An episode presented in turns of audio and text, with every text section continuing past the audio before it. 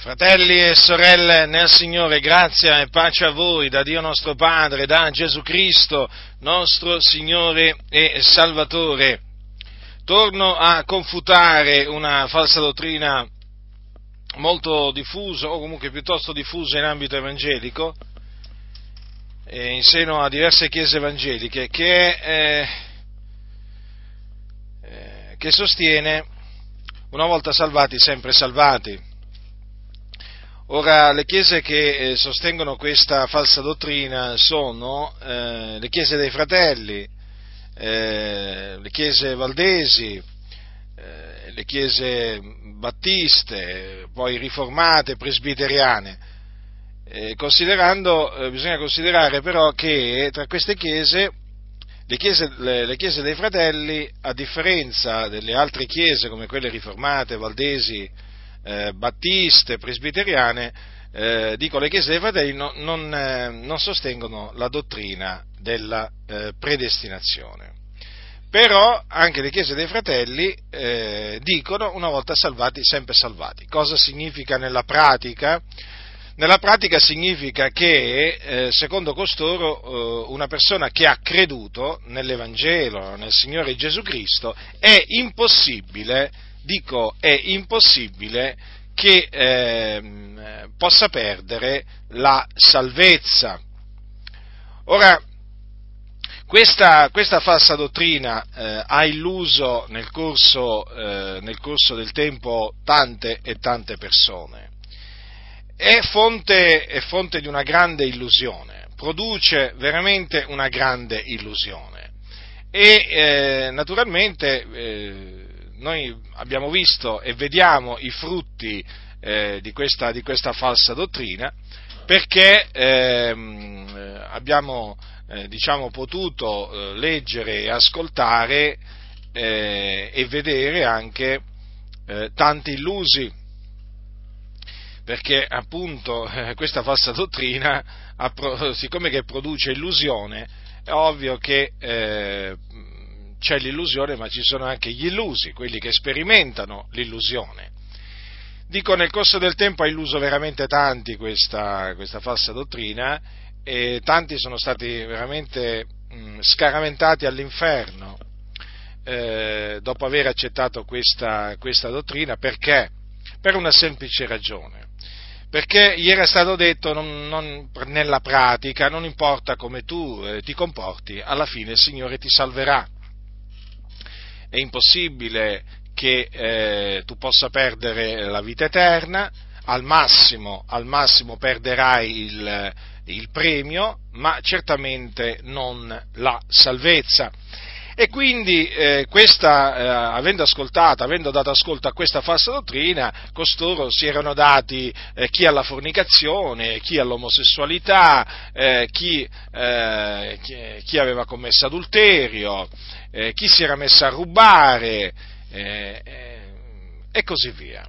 E naturalmente poi costoro si sono eh, si sono ritrovati quando sono morti nelle fiamme dell'inferno. Dove sono? Dove sono attualmente, in questo momento? Sì, sì, sì. Molti di quelli che hanno dato ascolto a questa falsa dottrina in questo momento sono all'inferno. Proprio così. Ah, se potessero tornare, ah, se potessero tornare sulla terra, eh, si farebbero sentire, si farebbero sentire in seno alle chiese che li avevano grandemente illusi, ma ormai è troppo tardi, non c'è più speranza di salvezza per loro.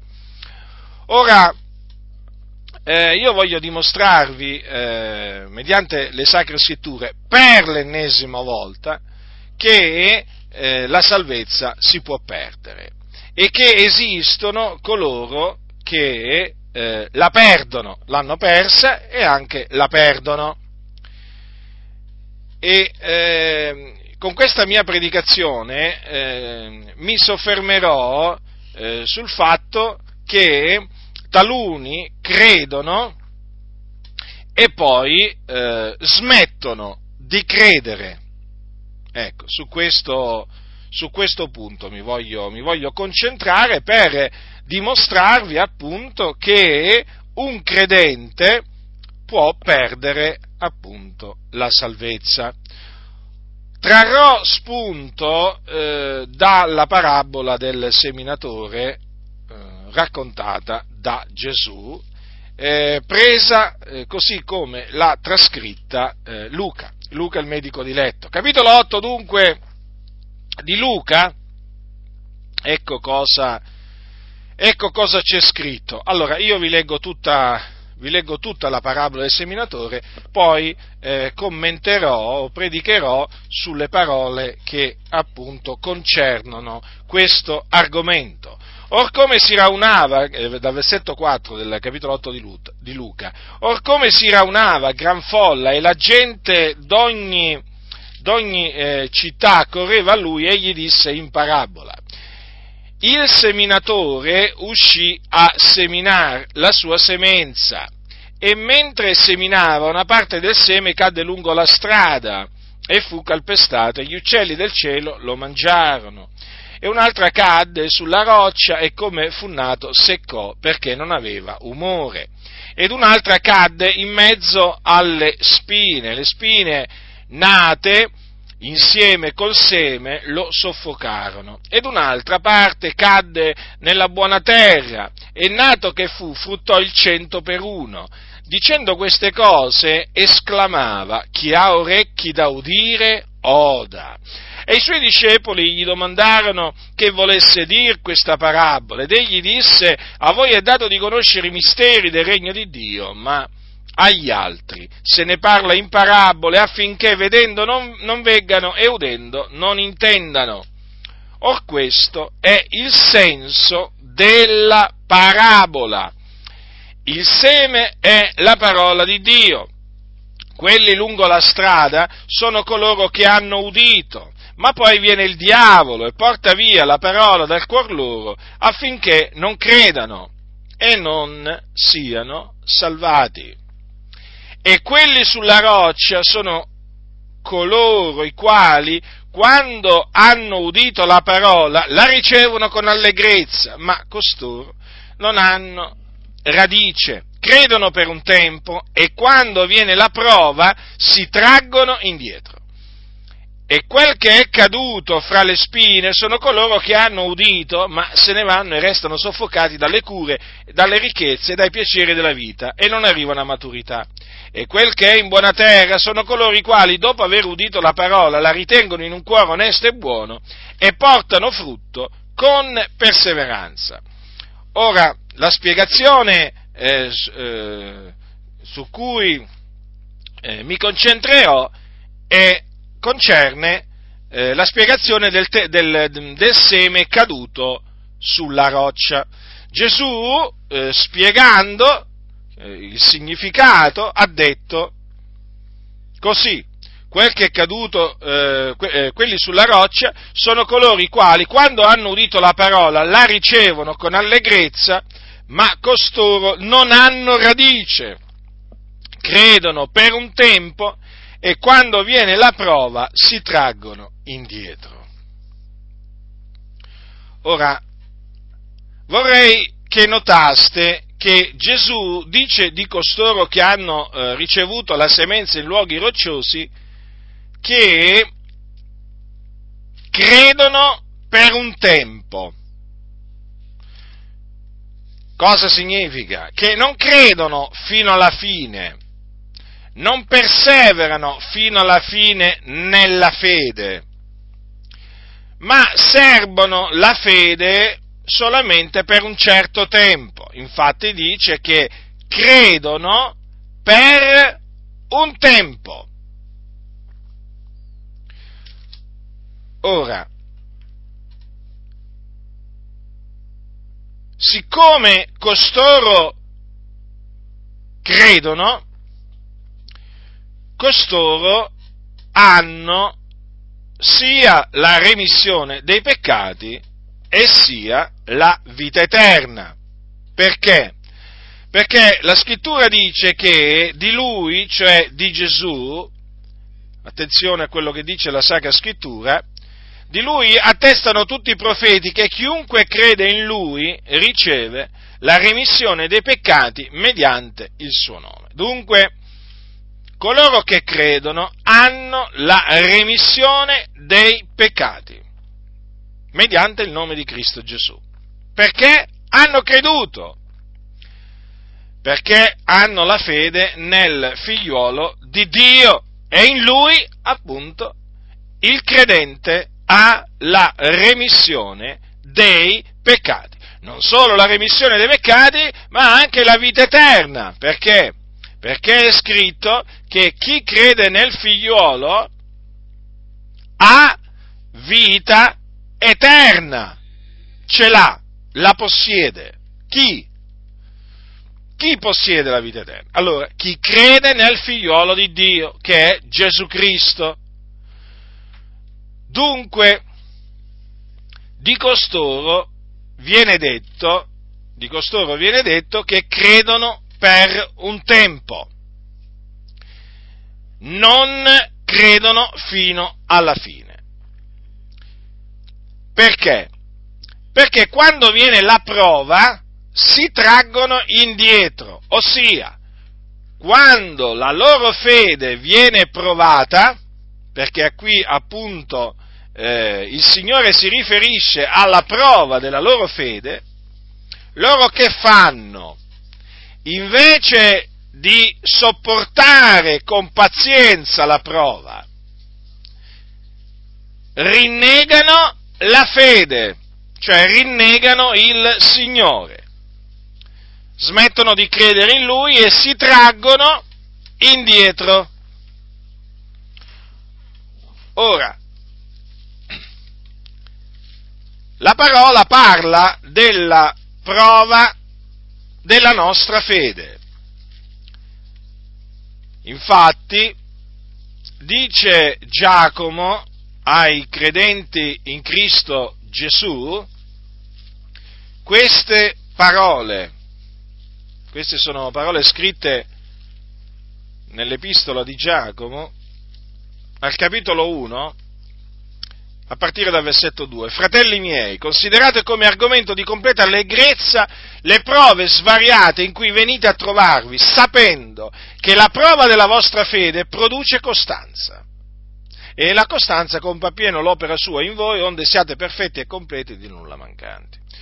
Notate dunque che Giacomo dice a questi, a questi fratelli, di rallegrarsi nelle prove in cui si trovavano, perché la prova della loro fede produce costanza.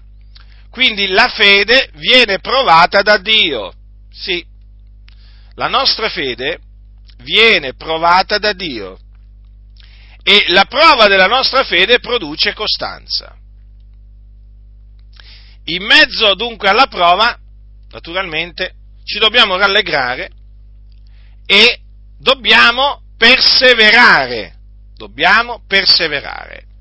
Perseverare fino alla fine. Perché? Perché come dice l'Apostolo, l'Apostolo Pietro, dice così, a proposito, a proposito di coloro che eh, sostengono eh, la prova, a, coloro, a proposito di coloro che vengono provati, dice così, nel che voi esultate, sebbene ora per un po' di tempo, se così bisogna, siate afflitti da svariate prove, affinché la prova della vostra fede, molto più preziosa dell'oro che perisce, pure provato col fuoco, risulti a vostra lode e gloria ed onore alla rivelazione di Gesù Cristo. Vedete dunque che la prova della nostra fede alla fine risulterà nostra lode, gloria e onore nel giorno in cui Gesù Cristo sarà manifestato. Ecco perché è di fondamentale importanza, eh, quando viene la prova, sopportarla con pazienza e quindi perseverare nella fede, perseverare, perseverare, perseverare noi siamo chiamati, fratelli, a perseverare nella fede.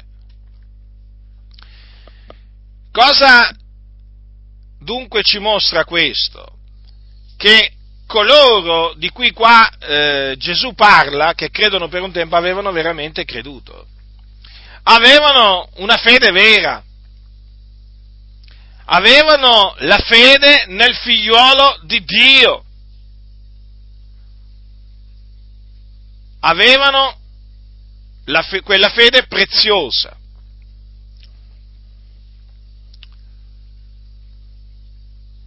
Erano dei figlioli di Dio, perché coloro che credono nel nome del figliolo di Dio sono figli di Dio. Erano salvati, perché gli è per grazia che voi siete stati salvati mediante la fede. Non è così? Erano salvati, erano figlioli di Dio, avevano i loro peccati rimessi, avevano la vita eterna. Certo, perché chi ha la fede ha queste cose, è un figlio di Dio, è salvato.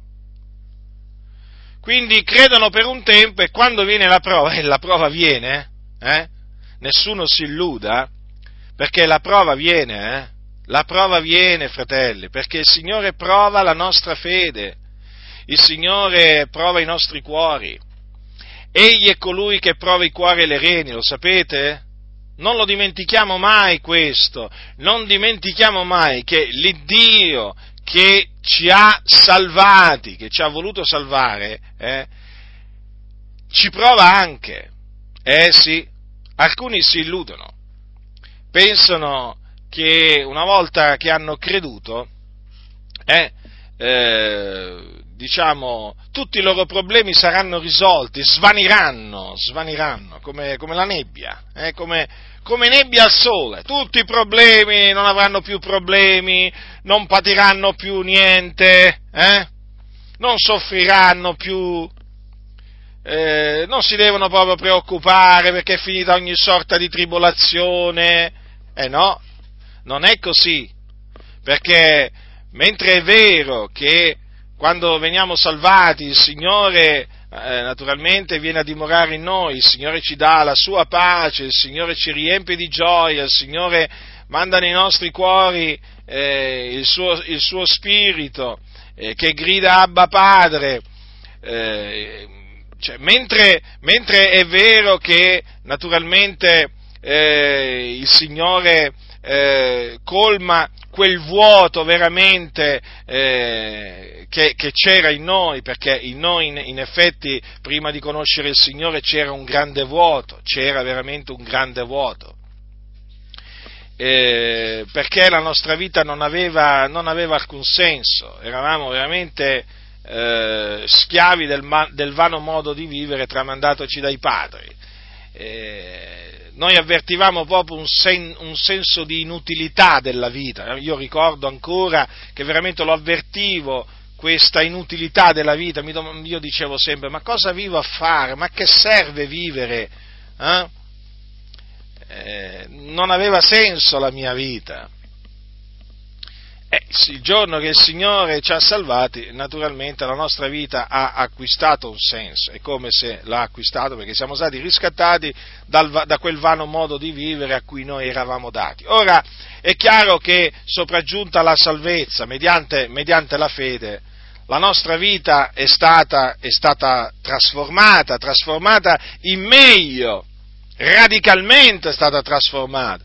Però questo non significa mica che eh, una volta salvati, voglio dire, cessano le tribolazioni, cessano le sofferenze, cessano i problemi, ma no, fratelli nel Signore, nella maniera più assoluta, innanzitutto perché noi siamo destinati proprio a, essere, a soffrire per il Signore, a essere afflitti.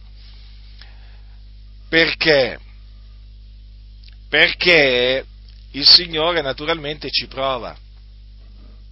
E Dio ci prova eh, in svariate maniere, anche tramite la persecuzione, tramite afflizioni di svariato, eh, di svariato genere. Quindi nessuno si illuda. Eh?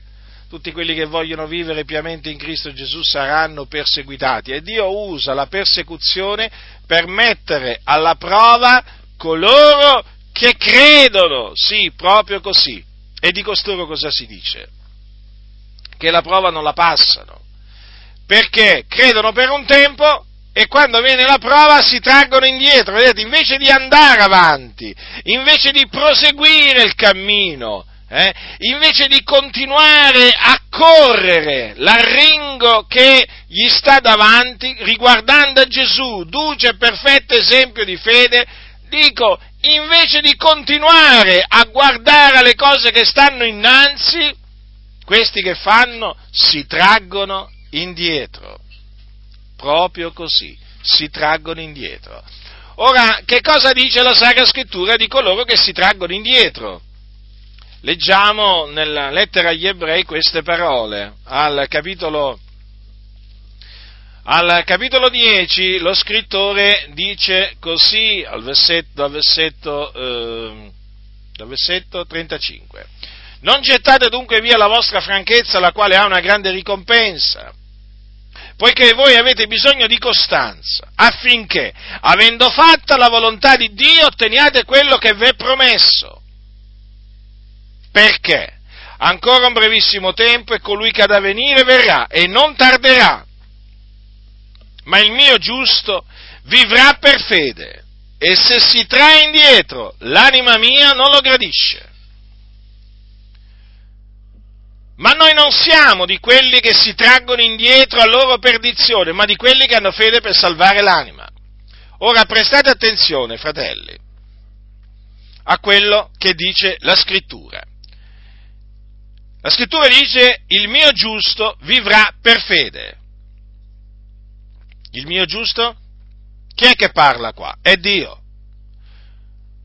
Dunque, queste parole significano che l'uomo viene giustificato soltanto mediante la fede in Gesù Cristo, senza le opere della, della legge. Quindi il giusto vivrà per fede. Questo è quello che dice la Sacra Scrittura, questo è quello che noi proclamiamo con ogni franchezza. Perché appunto la giustificazione che dà vita è gratuita, si ottiene gratuitamente da Dio, mediante la fede nel figliuolo di Dio. Dunque l'uomo viene vivificato, l'uomo che è morto, era morto, l'uomo che è morto nei suoi peccati, nelle sue trasgressioni, viene vivificato, credendo nel Signore Gesù Cristo e quindi viene giustificato, giustificato, reso giusto, per fede. Ma il Dio dice anche questo, e se si trae indietro, l'anima mia non lo gradisce. Quindi il Signore prospetta l'eventualità che il suo giusto si tiri indietro. Non la esclude questa eventualità, questa possibilità, ma l'ammette. Qui è Dio che parla, fratelli. Se si trae indietro, l'anima mia non lo gradisce. Dunque, colui che crede nel Signore Gesù Cristo ed è stato quindi giustificato mediante la fede, se smette di credere, se rinnega il Signore, non sarà più gradito agli occhi del Signore, perché senza fede è impossibile piacere a Dio. Notate cosa dice Dio, se si trae indietro, l'anima mia non lo gradisce. Quindi noi siamo graditi agli occhi di Dio in virtù della fede. Ora qualcuno dice, vabbè, ma qui, eh, qui lo scrittore, eh, diciamo, si ammette, ammette la possibilità, però non è che è realmente una, possib- una vera possibilità. Cosa significa questo? Eh, cioè che alcuni dicono, ma, ma qui sai, il Signore ha voluto semplicemente minacciare minacciare, cioè minacciare, avvertire, ammonire coloro che hanno creduto, eh, diciamo, di quello che gli, succede, gli succederebbe se si, se si, tirassero indietro. Ma dicono sempre costoro volta, che sostengono una volta salvati, sempre salvati, ma non dovete pensare che in realtà una cosa del genere possa accadere o sia mai accaduta. E invece no, fratelli nel Signore, non è come dicono loro. Perché vi ho già dimostrato vi ho già dimostrato che Gesù ha detto di costoro che credono per un tempo e quando viene la prova si tirano indietro. E questo, naturalmente, conferma che esistono coloro che credono, che, che diciamo, si tirano indietro dopo aver creduto. E, que- e, c'è un'altra scrittura che conferma che esistono realmente coloro che si traggono indietro dopo aver creduto per un po' di tempo. Ed è il versetto successivo, eh, a, al, diciamo, a, queste parole, se si trae indietro l'anima mia non lo gradisce. Infatti dice lo scrittore agli ebrei, ma noi non siamo di quelli che si traggono indietro a loro perdizione, ma di quelli che hanno fede per salvare l'anima. Quindi coloro che si tirano indietro, indietro esistono, esistono. Infatti vedete lo scrittore cosa dice? Noi non siamo di quelli che si traggono indietro a loro perdizione, già perché quelli che si tirano indietro, si tirano indietro a loro perdizione, perché poi vanno in perdizione. Perché? Perché la scrittura dice che se lo rinnegheremo, anche egli ci rinnegherà. Eh sì, così, e così è scritto. Mentre è scritto che eh, se abbiamo costanza, come dice, come dice Paolo a Timoteo, eh, dice Paolo a Timoteo, Dice, se abbiamo costanza nella prova, con lui altresì regneremo. Vedete, nella prova, eh, nella prova della nostra fede, se abbiamo costanza, se abbiamo pazienza, se, abbiamo persever- se perseveriamo, allora dice con lui altresì regneremo. Sì, però se ci tiriamo indietro in mezzo alla prova, quando viene la prova, se ci tiriamo indietro, non regneremo col Signore, perché non andremo col Signore, non andremo a vivere col Signore, perché la scrittura dice che coloro che si traggono indietro lo fanno a loro perdizione e quindi vanno in perdizione, erano salvati, e certo.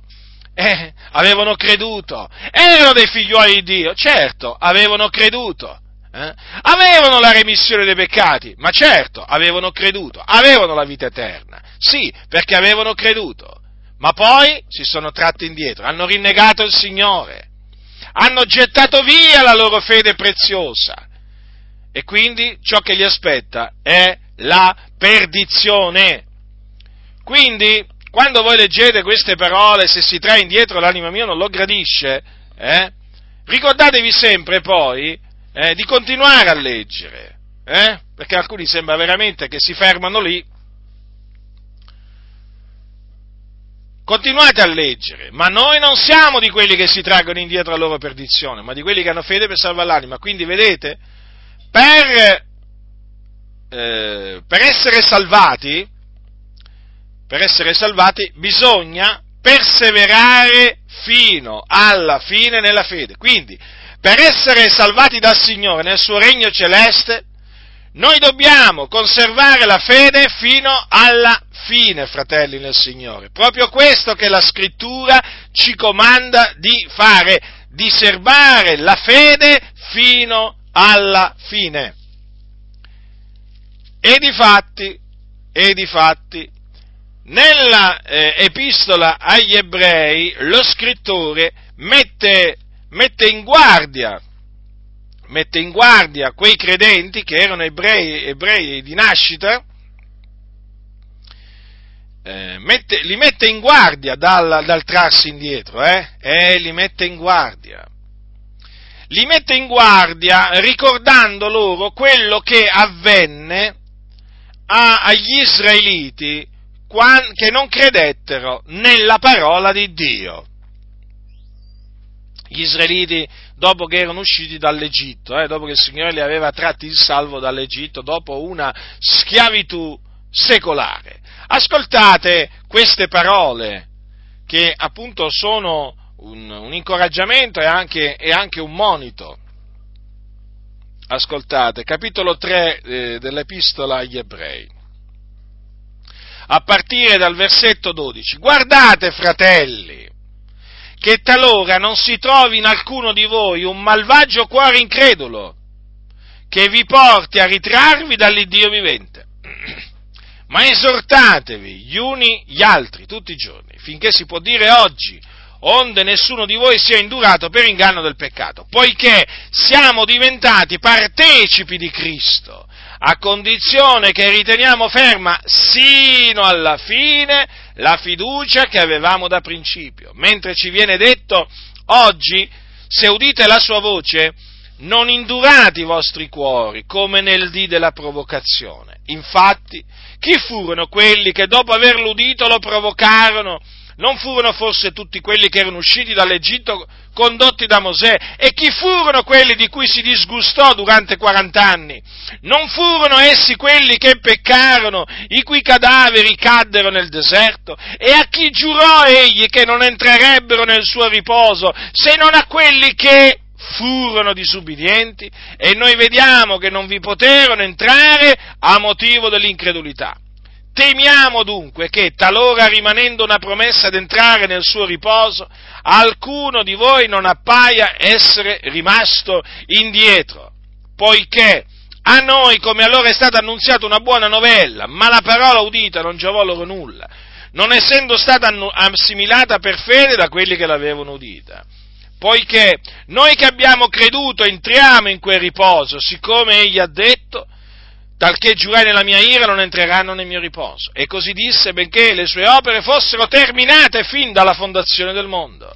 Perché in qualche luogo a proposito del settimo giorno è detto così, e Dio si riposò il settimo giorno da tutte le sue opere. E in questo passo di nuovo non entreranno nel mio riposo. Poiché dunque è riservato ad alcuni di entrarvi e quelli ai quali la buona novella fu prima annunziata non v'entrarono a motivo della loro disubbidienza. Egli determina di nuovo un giorno oggi dicendo nei salmi dopo lungo tempo, come si è detto dianzi, oggi se udite la sua voce non indurate i vostri cuori. Infatti se Giosuè avesse dato loro il riposo, Dio non avrebbe di poi parlato ad un altro, riposo, un altro giorno. Resta dunque un riposo di sabato per il popolo di Dio, poiché chi entra nel riposo di lui si riposa anch'egli dalle opere proprie, come Dio si riposò dalle sue. Studiamoci dunque d'entrare in quel riposo, onde nessuno cada seguendo lo stesso esempio di disubbidienza. Perché la parola di Dio è vivente ed efficace, è più affilata di qualunque spada a due tagli e penetra fino alla divisione dell'anima e dello spirito delle giunture e delle midolle, giudica i sentimenti ed i pensieri del cuore. Non v'è creatura alcuna che sia occulta davanti a lui, ma tutte le cose sono nude e scoperte dinanzi agli occhi di colui al quale abbiamo da rendere ragione. Allora, fratelli, vedete che lo scrittore prende spunto da quel, dal comportamento eh, degli israeliti che erano stati appunto salvati dal Signore dalla schiavitù egiziana e li mette in guardia, li mette in guardia con delle parole estremamente chiare. Guardate, fratelli, che tra loro non si trovi in alcuno di voi un, un malvagio cuore incredulo che vi porti a ritirarvi dall'Iddio vivente. Vedete? Il malvagio cuore incredulo eh, porta il credente a ritirarsi, a, a ritirarsi dall'Iddio vivente quindi ad abbandonare Dio, a rigettare Dio, a rinnegare Dio. Vedete, è chiamato malvagio, un malvagio cuore incredulo. Ma a chi sta parlando qua? A chi sta parlando? A dei figliuoli di Dio. Infatti dice fratelli. E al capitolo 3, versetto 1 li chiama fratelli santi, certo, perché erano stati santificati mediante lo Spirito di Dio, erano stati santificati mediante il sangue del patto. Quindi, qua si sta riferendo, si sta, si sta rivolgendo ai fratelli, a dei figlioli di Dio. E infatti, vedete, esorta, eh, ci esorta a esortarci gli uni gli altri tutti i giorni, finché si può dire oggi. Eh? Perché siamo diventati partecipi di Cristo, infatti chi si unisce al Signore è un solo spirito con Lui, vi ricordate queste, vi ricordate queste parole? Sono scritte, eh, sono scritte nell'epistola di Paolo ai Santi di Corinto, chi si unisce al Signore è uno spirito solo con Lui. Ora siamo, divent- siamo diventati partecipi di Cristo a condizione che riteniamo ferma sino alla fine la fiducia che avevamo da principio. Vedete? C'è una condizione, c'è una condizione, fratelli nel Signore. Quindi dobbiamo conservare fino alla fine la fede. Perché se ci tireremo indietro, se ci tireremo indietro, andremo in perdizione, fratelli. Così è scritto, eh? Nessuno si illuda. Ora, gli israeliti non, mm, avevano creduto, eh, avevano creduto, quando erano usciti dall'Egitto, avevano creduto. Ascoltate cosa c'è scritto in un salmo, nel salmo 100, 106. Dice, dopo che il Signore eh, divise il Mar Rosso e sommerse gli egiziani nel, diciamo, nel Mar Rosso, è scritto così. Allora, ehm, le acque copersero i loro avversari, non ne scampò neppure uno. Allora credettero alle sue parole e cantarono la sua lode. Notate, notate fratelli cosa c'è scritto? Che gli, isra- gli israeliti credettero alle parole di Dio. E nel libro dell'Esodo, dopo eh, che appunto gli israeliti, dopo che avvenne questo, il miracolo della, della, della divisione del Mar Rosso, dopo che il Signore, eh, diciamo, punì gli egiziani, eh, sommergendoli nel, nel mare, dice così, e Israele vide la gran potenza che l'Eterno aveva spiegata contro gli egiziani, onde il popolo temé l'Eterno e credette nell'Eterno e in Mosè suo servo. Avete notato cosa c'è scritto? Che il popolo credette in Dio e anche in Mosè suo servo. Quindi il popolo aveva creduto, gli israeliti avevano creduto, infatti cantarono la, la, la, lode del Signore, vedete? Ma poi che cosa avvenne? Quando in seguito il Signore comandò loro di prendere possesso della terra di Canaan, la terra che il Dio aveva promesso ai loro padri, che cosa c'è scritto?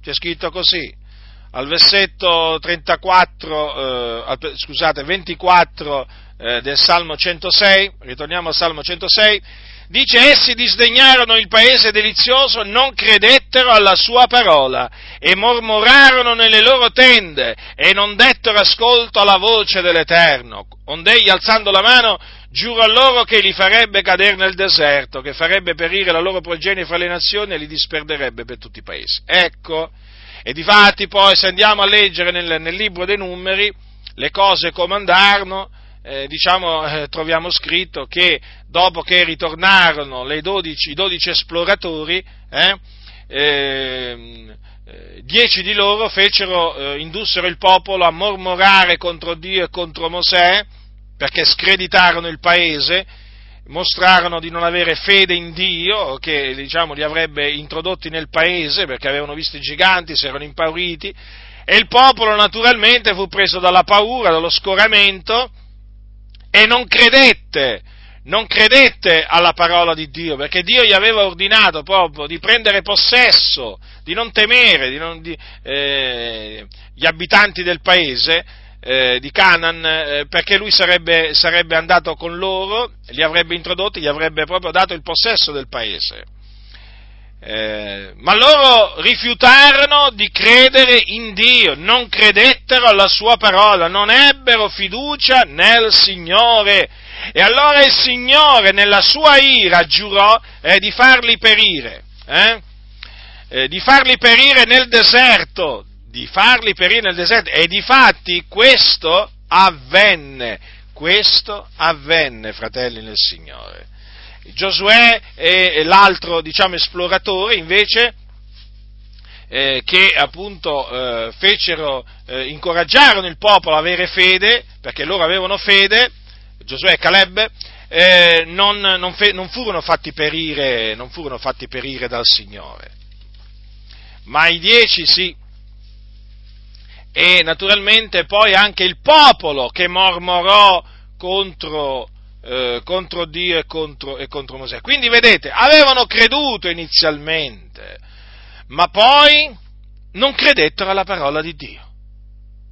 Quindi questo ci mostra, eh, questo esempio, questo esempio di disubbidienza eh, degli ebrei ci mostra che uno può, può iniziare a credere. Sì. E quindi comincia a lodare il Signore, glorificare Dio, a servirlo. Poi però, eh, poi però può succedere eh, che arriva il momento che smette di credere in Dio. Altrimenti perché sono state scritte queste cose? Altrimenti perché sono avvenute queste cose? Eh? Cioè, veramente, io, io quando considero che eh, nella Bibbia le cose sono scritte così chiaramente, da non lasciare dubbi, eh?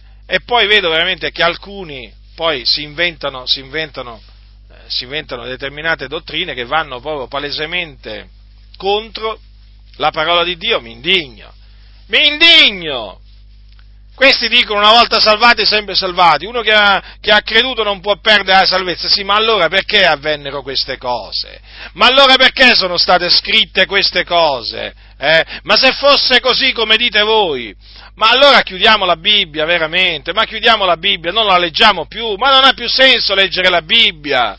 Ma non ha più senso esortare i santi a perseverare nella fede, a santificarsi, ma non ha più senso tutto ciò, ma non hanno più senso nemmeno le epistole degli apostoli. Ma se uno dopo che ha creduto non può perdere in alcuna maniera la salvezza, ma veramente, ma che senso ha? Ma che senso ha? Che senso hanno le epistole degli apostoli? Questi moniti, questi avvertimenti, queste esortazioni? Allora non hanno più, non hanno più, non hanno più alcun senso. Vedete qui che cosa dice? Eh? La parola udita non giovò loro nulla, non essendo stata assimilata per fede da quelli che l'avevano udita, perché Dio aveva parlato, ma loro avevano udito, ma non avevano creduto. Capite? Quindi avevano inizialmente creduto nel Signore, ma poi smisero di credere in Lui e il giudizio di Dio si abbatté su di loro. Infatti il Signore appunto non li fece entrare nel suo riposo, a motivo della loro incredulità. Vedete? Vedete qui? Si parla di incredulità. Infatti, vi ricordate? Cosa ha detto Gesù di quelli che ricevono il seme sulla roccia? Credono per un tempo quindi credono e poi diventano increduli. Eh, se credono per un tempo vuol dire che non credono per sempre, capite? Quando viene la prova si traggono indietro. Quindi sono partiti bene, ma sono arrivati male.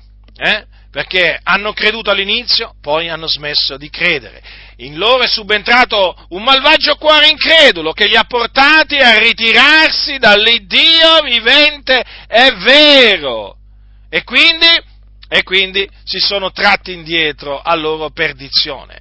Allora, chi sono coloro che invece entreranno nel riposo, nel riposo di Dio? Sono coloro che credono, coloro che credono fino alla fine, coloro che serbano la fiducia fino alla fine, la fiducia che avevano eh, da principio. Resta dunque un riposo di sabato eh, per il popolo di Dio. Voi sapete, il sabato il settimo giorno eh, era, era, era, giorno di riposo ed è tuttora giorno di riposo per gli ebrei, ma quel giorno, quel giorno che andava osservato eh, era un'ombra, un'ombra del vero riposo di Dio, che è quello in cui entrano eh, coloro che hanno perseverato fino alla fine della fede quando muoiono. Sì, proprio così. È il riposo in cui entrano eh, coloro che credono fino alla fine quando muoiono, essi entrano nel riposo di Dio, fratelli nel Signore. Sì, perché si riposano dalle loro, dalle loro fatiche. Infatti è scritto, è scritto quanto segue nel, nel libro dell'Apocalisse, dice Giovanni, e udì una voce dal cielo che diceva, scrivi, beati i morti che da ora innanzi muoiono nel Signore. Sì, dice lo Spirito, essendo che si riposano dalle loro fatiche, poiché le loro opere li seguono. Avete quindi visto quando, quando il credente entra nel riposo di, nel, nel riposo di Dio? Eh? Quando muore, quando muore nel Signore. Quando muore nel Signore. State attenti a quelli che dicono che noi siamo già entrati nel riposo di Dio. Ma quando mai? Ma dove sta scritto? Ma dove sta scritto che noi siamo già entrati nel riposo di Dio? Eh? Ci stiamo riposando dalle nostre opere? Non mi pare. Ci stiamo affaticando, non riposando. Eh? E allora? Ma io dico, ma le cose sono così chiaramente scritte, questi si devono inventare sempre significati diversi, cose diverse, cose strane. Beati i morti che da ora innanzi muoiono nel Signore. Sì, dice lo Spirito, essendo che si riposano dalle loro fatiche, poiché le loro opere li seguono. Ecco dunque, ecco dunque, chi entra nel riposo di Dio sperimenta appunto un riposo, perché si riposa, si riposa dalle sue fatiche. Questo avviene appunto quando, quando, il, quando uno muore nel Signore, quindi quando il credente muore nella fede. Capite? Dunque, che cosa, dice, che cosa dice lo scrittore agli ebrei? Chi entra nel riposo di lui si riposa anche egli dalle opere proprie come Dio si riposò dalle sue. Allora vedete cosa dice? Studiamoci dunque d'entrare in quel riposo. Eh, vedete la dimostrazione che ancora non ci siamo entrati. Onde nessuno cada seguendo lo stesso esempio di disubbidienza. A quale esempio di disubbidienza si sta riferendo lo scrittore? A quello di cui vi ho parlato poco fa, l'esempio di disubbidienza degli ebrei nel deserto. A chi giurò egli che non entrerebbero nel suo riposo se non a quelli che furono disubbidienti? Eh sì, perché non ubbidirono alla parola di Dio, rifiutarono di ubbidire a Dio e allora non vi poterono entrare a motivo dell'incredulità. È chiaro, fratelli nel Signore? Io ritengo che sia estremamente chiaro l'insegnamento della parola di Dio a tale proposito, ma veramente estremamente chiaro. Non c'è l'ombra del dubbio, non c'è l'ombra del dubbio. È così. A molti non piace. A molti non piace, ma lo sappiamo eh? a molti non piacciono tante cose che sono scritte nella Bibbia, eh? scartano questo, scartano quell'altro, eh? ah. veramente in mezzo, in mezzo, alle chiese veramente ormai insegnano le favole. In mezzo a tante chiese ormai insegnano le favole, sono sorti veramente dottori secondo le voglie dei disubbidienti. Eh?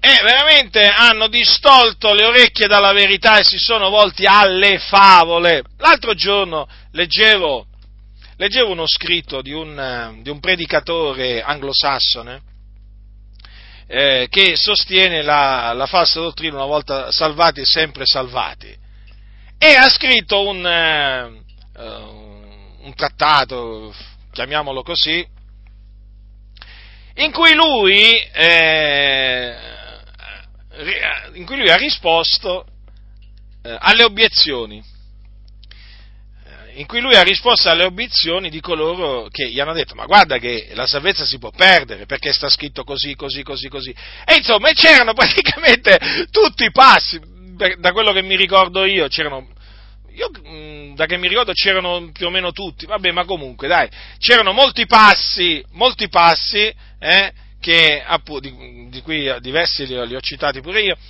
eh, c'erano molti passi che in una maniera o nell'altra confermavano che un credente può perdere la salvezza.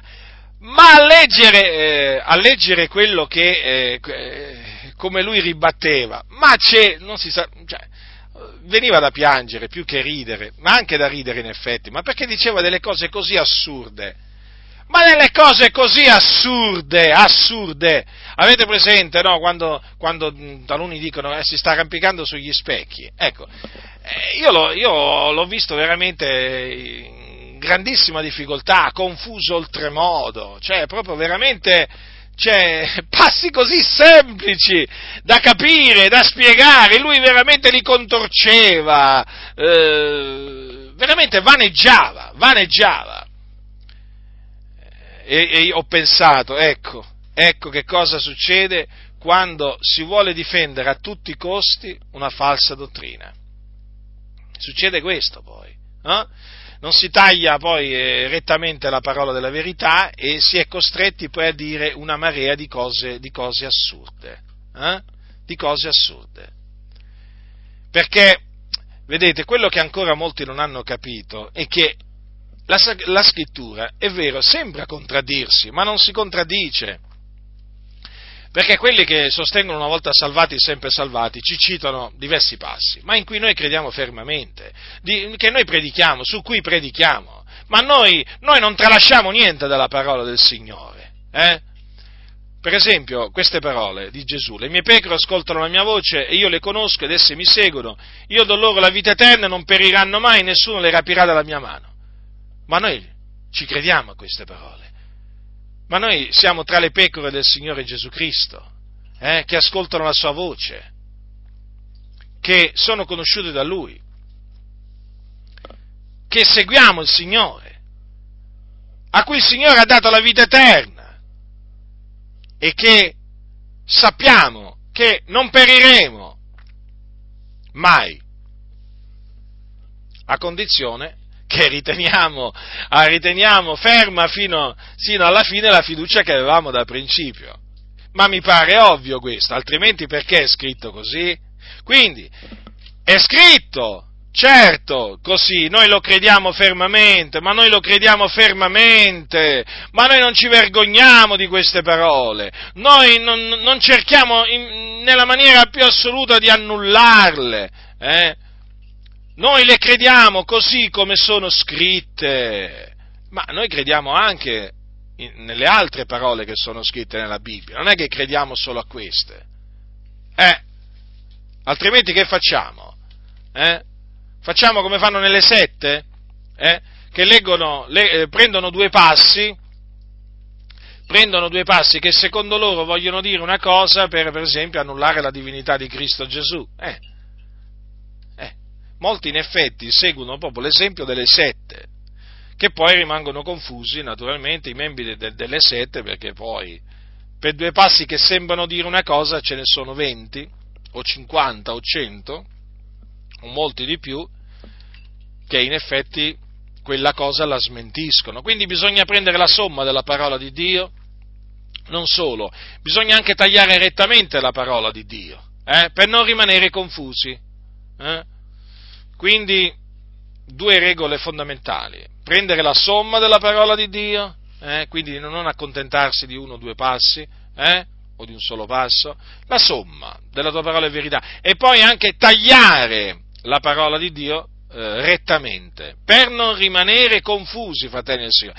Infatti vi stavo dicendo di questo predicatore, man mano che leggevo veramente, passava da un passo, da un, da un passo all'altro, oh, ma ce ne, ce, ne, fosse stato uno che lui spiegava correttamente, non poteva, non poteva spiegarli correttamente, ma di una semplicità veramente, i passi della scrittura che ammettono la possibilità di perdere la salvezza, lui no, lui doveva difendere la falsa dottrina una volta salvati, sempre salvati, e quindi diceva, no, ma qui non può dire così, non, non può essere che vuol dire così, qui no, no, no, non è così. Insomma, alla fine era proprio in totale, in totale confusione. Ne ho letti tanti io nel tempo, eh, di, anche libri, eh, trattati, diciamo, eh, di, eh, di pastori di predicatori che eh, sostenevano eh, o sostengono questa falsa dottrina. E vi posso assicurare, vi posso assicurare che quando devono spiegare questi passaggi, per esempio questi passi che io adesso vi ho,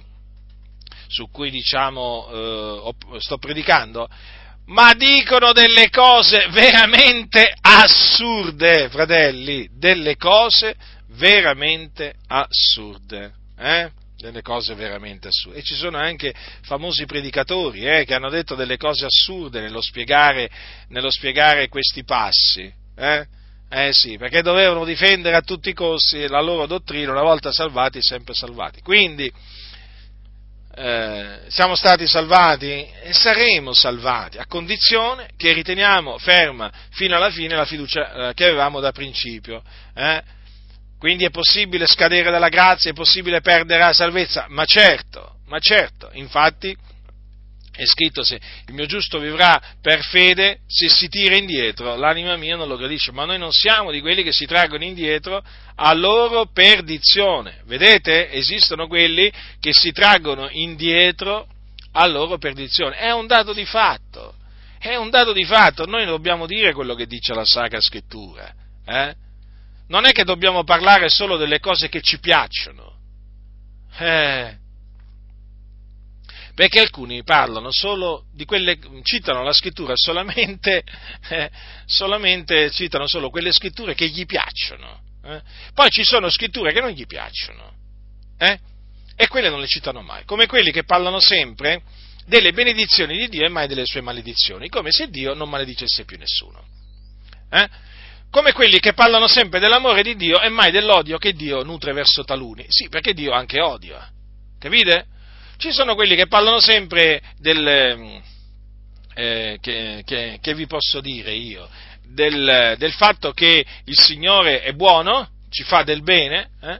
ma non parlano mai del fatto che il Signore ci castiga, come se il Signore non castigasse. Diciamo, quei passi là non gli piacciono, non ne vogliono sentire parlare, capito? Sono proprio allergici, ecco, io la definirei una sorta di allergia eh, a gran parte della, della, sacra, della Sacra Scrittura. Il cristiano non deve essere allergico a nessuna parte della Sacra Scrittura, perché ogni Scrittura è ispirata da Dio Ogni scrittura, fratelli, ogni scrittura ispirata da Dio è utile ad insegnare, a riprendere, a correggere, a educare alla giustizia, affinché l'uomo di Dio sia compiuto appieno fornito per ogni opera buona. Allora, vedete dunque che alla luce delle sacre scritture eh, un credente può perdere la salvezza, perché un credente può tirarsi, eh, può tirarsi indietro eh, a sua perdizione. E, e, ci sono, e ci sono quelli che nel tempo, nel tempo si sono tirati indietro a loro perdizione. Ma d'altronde le parole di Gesù si devono adempiere, cioè non è che qui eh, cioè possiamo dire altrimenti. Eh. Le cose stanno così, fratelli, perché quelli sulla roccia, coloro che ricevono il, il seme nei, nei, nei luoghi rocciosi, eh, ci saranno, eh, ci sono stati, ma continueranno a esserci. Continueranno a esserci. La scrittura non può essere annullata, non si può fare niente contro la verità, fratelli, non si può fare niente. Molti nel corso dei secoli, dei millenni hanno cercato eh, di fare qualcosa contro la verità, non sono riusciti a fare niente. La verità è rimasta ferma, eh, eh la verità, fratelli, è immutabile. è così, è così, ci sono alcuni che veramente pensano di potersi mettere a combattere con Dio e averla, e averla vinta, no? Ma eh, sapete, non c'è stato mai un uomo che si è permesso di mettersi a combattere contro Dio che abbia vinto contro Dio, nessuno. Tutti sono veramente risultati perdenti proprio, perdenti, perdenti. Guai, guai a colui che contende col suo, col suo creatore. Molti veramente non, non si rendono conto che quando vanno contro la parola di Dio, vanno contro Dio ma io veramente, quando, quando leggo la parola di Dio, ma io tremo, io tremo, io tremo, io temo il Signore, perché so che quello che leggo è la parola di Dio e io non ho il diritto, non ho il diritto di andare contro la parola di Dio, guai a me se lo facessi. Molti invece eh, lo fanno, vanno contro la parola di Dio, sono arroganti, sono superbi in cuor loro, eh? sono superbi. E difatti poi dicono veramente delle cose assurde, delle cose assurde, che naturalmente si dimostrano delle, delle, palesi, delle palesi falsità. Dunque, l'esempio di, di disubbidienza degli israeliti a noi serve come monito, come monito affinché non seguiamo il loro stesso esempio. La parola di Dio ci avverte, fratelli nel Signore. La parola di Dio ci ammonisce, non ci lusinga. Capite? Perché è la parola di Dio. L'uomo ti può lusingare, eh sì, l'uomo, eh, ci sono molti di quelli che lusingano eh, nelle chiese. Ma sappi, sappi che il Dio non ci lusinga. Non ci lusinga. Perché? Perché Dio è santo, Dio è giusto. Dio è perfetto. Capite? Quindi ci consola, ma anche ci riprende. Eh sì, eh sì, proprio così, fratelli nel Signore proprio così, ci fa del bene, però ci castiga pure. Eh, ci castiga pure per il nostro bene, perché ci ama. Eh? Quindi anche quando ci castiga, il Signore in effetti ci sta facendo del bene. Però alcuni non ne vogliono sentire parlare dei castighi di Dio, come se fossero una, una, una, cosa, una cosa, negativa per, per, il cristiano, ma non è una cosa negativa per il cristiano il castigo, il castigo, del Signore, sapete? Perché i castighi di Dio sono una manifestazione del suo amore. Cosa dice infatti, cosa dice infatti la Sacra Scrittura? Che il Signore corregge colui che gli ama e flagella ogni figliolo che gli gradisce. Quindi, più chiaro di così, fratelli. Se il Signore ci flagella è perché ci ama. Eh? Ci gradisce e per questo ci corregge. E allora, che faremo? I suoi castighi sono una manifestazione del suo amore verso di noi. Quindi dobbiamo fare tesoro eh, dei suoi castighi, delle sue correzioni, perché lui in questa maniera ci impartisce la sua disciplina affinché noi siamo partecipi della sua santità, perché Dio vuole che noi siamo santi, Dio vuole che noi siamo santi che ci santifichiamo. Ecco perché ci corregge. Beati quelli veramente che, eh, che sono corretti dal Signore e che accettano la sua correzione, perché poi sapete, bisogna anche accettarla la correzione di Dio, perché poi bisogna emendare, una volta che si viene corretti dal Signore, bisogna emendare le proprie vie. Alcuni il Signore li colpisce, ma quelli non sentono niente, non sentono niente, attribuiscono tutto al diavolo. Il Dio li colpisce e loro se la prendono col diavolo. Eh? Cioè non riconoscono che il Dio li sta castigando, li sta castigando per metterli sulla retta via, eh, per fargli abbandonare le loro, le loro, opere inique. Ma loro non sentono nulla, eh? peggio per loro. Allora, l'esempio di disubbidienza eh, degli ebrei nel deserto ci deve servire come monito, fratelli. E eh, credo che quell'esempio di disubbidienza, che è un esempio di incredulità, debba essere eh, spesso ricordato alla Chiesa, affinché nessuno si illuda, affinché nessuno si illuda. Perché, ribadisco, la, la, dottrina una volta salvati, sempre salvati, essendo falsa, ha illuso tanti, ha illuso tanti perché si è, dimostrata, si è dimostrata falsa nel corso del tempo, perché poi ci sono stati casi di persone che avevano veramente creduto che poi a un certo punto hanno rinnegato il Signore, hanno abbandonato, hanno abbandonato la fede. Eh, d'altronde la parte che il Signore riserva agli increduli è lo stagno ardente di fuoco e di zolfo. Quindi se il giusto smette di credere, non solo smette di essere giusto, ma smette di essere anche un credente. L'empio, dove se ne andrà? L'incredulo, dove se ne andrà? Certamente non se ne andrà nello stesso posto dove andrà il giusto e dove andrà il credente. Quindi vedete fratelli, vi ho, eh, vi ho, dimostrato che la dottrina una volta salvati, sempre salvati, è falsa, è falsa. La Sacra Scrittura eh, non permette di sostenere la dottrina di queste chiese, non lo permette, fratelli, non lo permette, non lo permette. Guardate, vi ho citato prima quel predicatore, ma guardate che in queste comunità, quando fanno, diciamo, i studi biblici su questa dottrina, a cui loro ci tengono molto, eh, ma guardate che si sentono delle cose veramente altrettanto assurde come quelle che ho letto l'altro giorno sul, in internet, eh, diciamo, sul sito, eh, su questo sito inglese, eh? ma proprio delle cose assurde, ma cose assurde! E io credo che queste cose assurde eh, che dicono devono, devono servire di monito a tutti noi affinché non ci mettiamo a sostenere false dottrine perché sennò dopo ci mettiamo a dire cose assurde.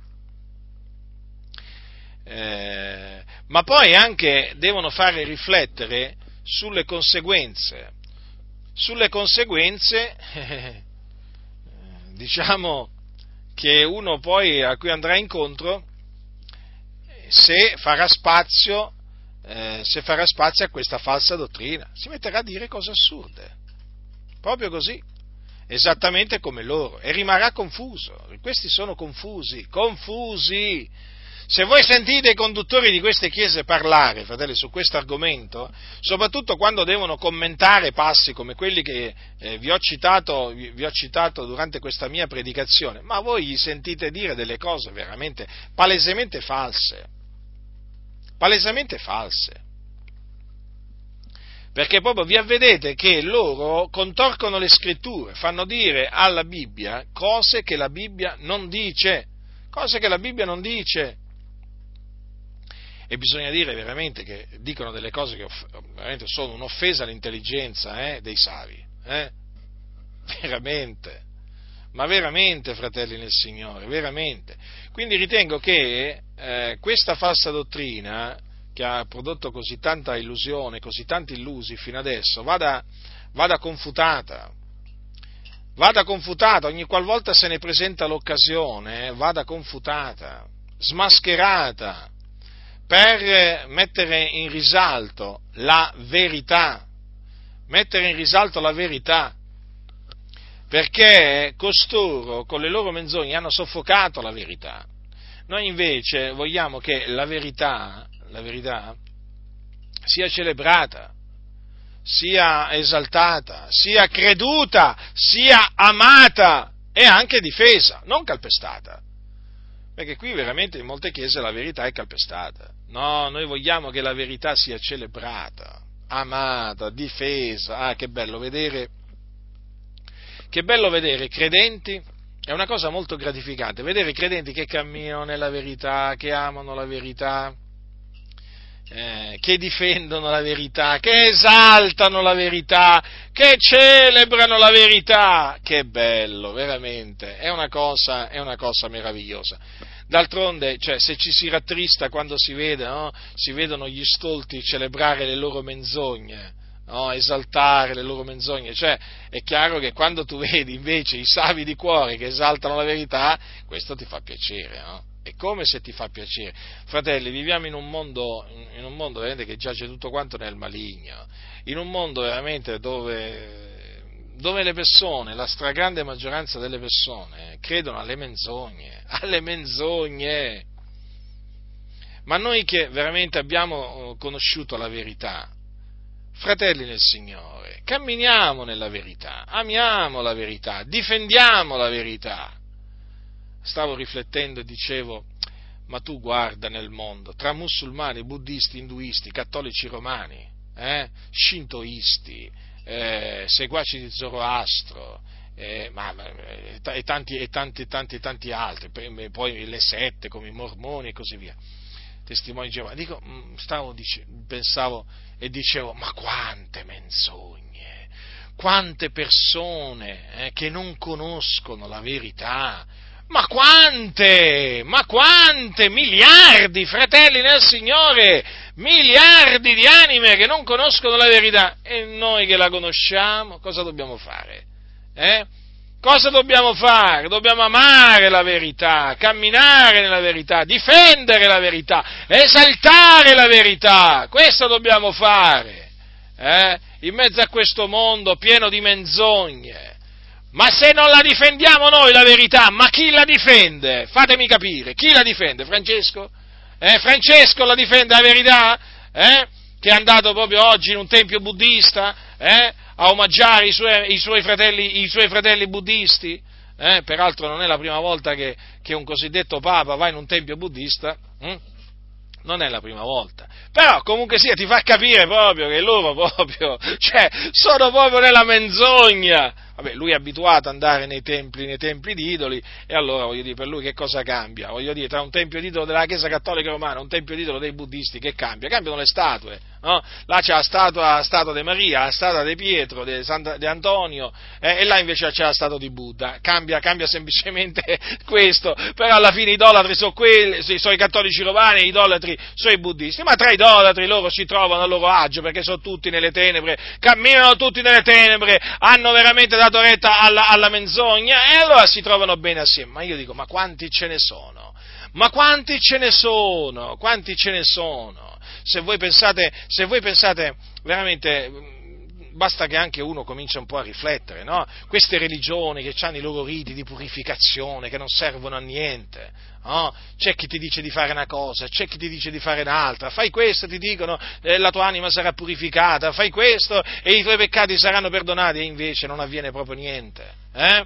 Ma perché questi sono nella menzogna? Sono nella menzogna, camminano nella menzogna. E noi, fratelli, noi che abbiamo conosciuto la verità per la grazia di Dio, ma che faremo? Staremo in silenzio?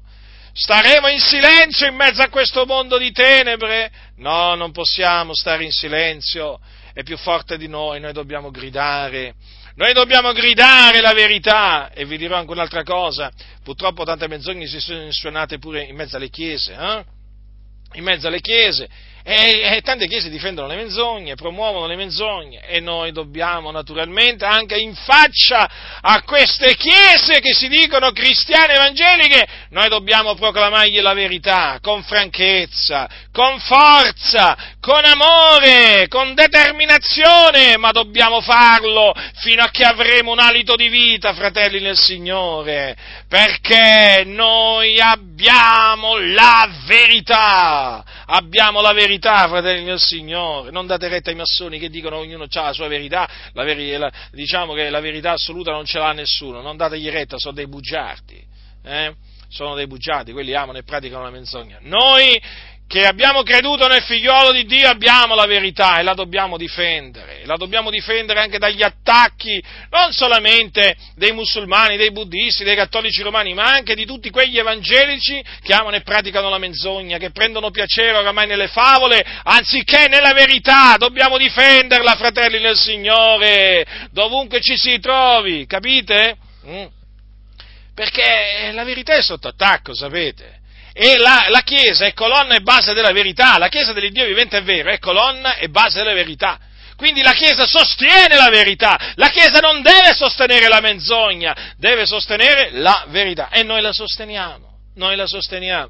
Certo nel farlo passiamo per fanatici, talebani e così via, ma a noi non ci interessa degli insulti, non ci, interessa del, non ci interessano, voglio dire, queste loro offese, noi sappiamo in che abbiamo creduto, noi sappiamo che abbiamo conosciuto la verità, quindi il nostro, il nostro obiettivo è quello di piacere al Signore, quindi non è quello, non è quello di piacere agli uomini si tengano le loro menzogne, eh, se non vogliono ascoltare la verità, ma pagheranno, pagheranno cara poi eh, la, loro ostina, la, loro ostinatezza a tutti coloro eh, che rifiutano di amare la verità eh, e invece di amare la verità. Hm, sapete che fanno? Amano la menzogna. E sì, perché poi alla fine è così, eh. Quando tu non ami la verità, finisci eh, per forza di cose con l'amare la menzogna. Eh? E difatti ormai in molte chiese ormai si trovano amanti, amanti delle menzogne, a più non posso, amanti del, delle menzogne. Guardate che oggi trovare amanti della verità, eh, eh non è facile, eh, perché sono pochi quelli che amano la verità, sono pochi fratelli nel Signore, sono pochi. E allora, e allora noi studiamoci di difendere la verità. Allora la verità è che eh, un credente può perdere può perdere la salvezza perché un credente, eh, diciamo, può tirarsi indietro. E non è solo un'eventualità, ma anche una realtà, eh? perché Gesù l'ha detto spiegando la parabola che ci sono quelli che credono per un tempo, eh? credono per un tempo e quando viene la prova si traggono indietro. Ecco, vedete, dimostrato anche, anche solo con questo passo della scrittura, eh, si può dimostrare la falsità della dottrina una volta salvati sempre salvati. Ci sono molti altri passi, eh? guardate bene, io perché mi sono voluto concentrare su questo. Ma ce ne sono molti altri, eh? Ce ne sono molti altri. Quindi vedete, questa è la verità e questa verità va difesa. Va difesa. Noi veramente siamo grati a Dio. Siamo grati a Dio perché la difesa della verità porta frutto. E difatti molti hanno abbandonato le menzogne che gli avevano fatto credere eh, e hanno accettato, hanno accettato la verità. Eh. E noi siamo grati a Dio per questo, perché è Dio che ha operato questo. e d'altronde, eh, d'altronde la, la fatica nel Signore non è vana, non è assolutamente vana, fratelli del Signore. Guardate, la difesa delle verità non è, una, non è un'opera vana, eh? Non è un'opera vana. Guardate, l'opera vana è la difesa della menzogna, ma non la difesa della verità, non la difesa della verità, non la difesa del Vangelo. Chi difende l'Evangelo fa un'opera, un'opera giusta nel cospetto di Dio, un'opera utile. Eh? Chi attacca l'Evangelo fa un'opera inutile e dannosa a lui e a quelli veramente che lo ascoltano. Quindi eh, dalle parole di Gesù, anche da solo queste parole, si evince, si evince che in effetti un credente può, eh, può perdere la salvezza. E ci sono quelli, ci sono appunto quelli che, che, che la perdono, perché vedete Gesù parla proprio ancora oggi e dice che costoro non hanno radice, credono per un tempo e quando viene la prova si traggono indietro, erano salvati a differenza, a differenza di quelli lungo la strada. Quelli non erano salvati. Eh? Infatti cosa c'è scritto? Quelli lungo la strada sono coloro che hanno udito, ma per, poi viene il diavolo e porta via la parola dal cuor loro, affinché non credano non siano salvati. Vedete? C'è una differenza. Eh? C'è una differenza tra quelli lungo la strada e quelli sulla roccia. Quelli lungo la strada non hanno creduto. non hanno creduto. Invece quelli sulla roccia hanno creduto. Hanno creduto. Il, il, il, la pianticella è nata, in altre parole. Non è che non è mai nata. Poi si è seccata. Eh? Però, però, era nata. Eh? Invece, invece, per quanto riguarda il, il, seme lungo la strada, no, quello, non è mai nato niente. Non è mai nato niente, fratelli nel Signore. Eh? Infatti dice, una parte del seme cadde lungo la strada e fu calpestata e gli uccelli del cielo la mangiarono. Vedete? Vedete? Non crebbe niente, non nacque niente. Invece, questo per quanto riguarda il seme lungo, lungo la strada, ma per quanto riguarda invece il seme sulla roccia, è qui, è qui è nato qualcosa eh? è nato qualcosa. Però poi dice, costoro non hanno radice, credono per un tempo e quando viene la prova si traggono indietro. Quindi vi invito eh, a eh, rigettare, se qualcuno di voi ancora professa la dottrina una volta salvati, sempre salvati, io vi esorto a rigettarla, rigettatela, ne avrete del bene. Perché quando si rigetta la menzogna si ha, si, diciamo, si ha sempre del bene. perché si fa quello che è, eh, quello che è giusto nel cospetto, nel cospetto, di Dio. Certo, poi vi cominceranno naturalmente ad attaccare, a, eh, a offendere, però sappiate che eh, la verità è questa, è quella che sta scritta nella Bibbia. Quindi a coloro che ancora professano questa dottrina dico di rigettarla. A coloro invece che già la rigettano,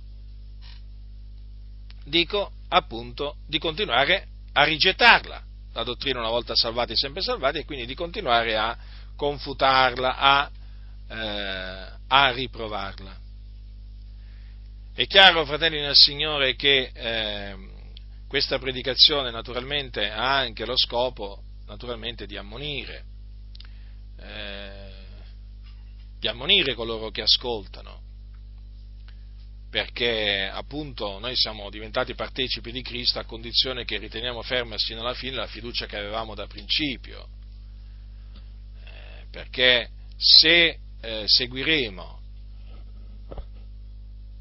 invece il, l'esempio degli israeliti disubbidienti, eh, noi non entreremo nel riposo di Dio. Quindi da un lato, naturalmente, con questa mia predicazione io ho voluto per l'ennesima volta mettere in guardia da coloro che la insegnano e quindi da questo lievito, però dall'altro anche ho voluto, diciamo, con questa mia predicazione eh, ho voluto incoraggiarvi, esortarvi a perseverare nella fede fino alla fine, a serbare la fede fino alla fine, perché quello è quello che Dio vuole da ciascuno, da ciascuno di noi, per poter dire poi come quello che disse l'Apostolo Paolo no? alla, fine, alla, fine, del suo corso, dice eh, poco prima che lui, lui si dipartisse, andasse col Signore, disse io ho combattuto il buon combattimento, ho finito la corsa, ho serbata la fede del rimanente, mi è riservata la corona di giustizia che il Signore, il giusto giudice, mi assegnerà in quel giorno non solo a me, ma anche a tutti quelli che avranno amato la sua apparizione. Vedete cosa disse? Ho osservato la fede. Sì, ho osservato la fede. Però poco prima, sua, in questa stessa epistola, aveva detto se lo rinnegheremo anche egli ci rinnegherà. Vedete? E anche se abbiamo costanza nella prova, con lui altresì, altresì regneremo. Paolo ebbe costanza nella prova. Eh? E quando si dipartì, quando si dipartì eh, dal corpo andò ad abitare col Signore, col Signore in cielo, perseverò fino alla fine nella fede, questo noi lo possiamo dire con assoluta certezza. Lui serbò la fede fino alla fine ed è eh, l'esempio che noi dobbiamo seguire, l'esempio di Paolo, il nostro caro fratello Paolo, serbare la fede fino alla fine eh? serbarla, fratelli, serbarla e anche lottare stranamente per essa. Eh?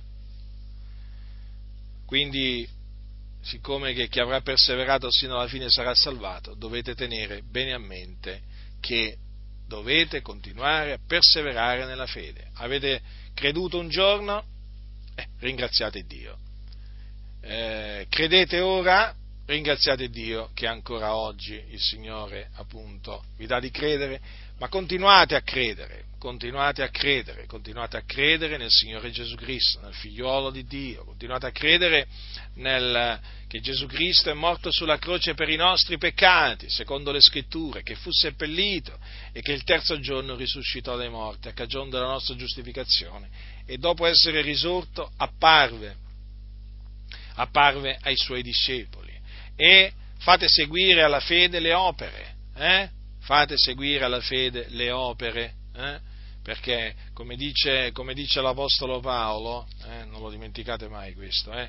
noi dice siamo fattura di Lui essendo stati creati in Cristo Gesù per le buone opere, le quali Dio ha innanzi preparate affinché le pratichiamo, quindi perseverate nella fede e nelle opere buone fino alla fine, santificandovi nel timore di Dio. Fate quello che hanno fatto gli apostoli prima di noi. La grazia del Signore nostro Gesù Cristo sia con tutti coloro che lo amano con purità incorrotta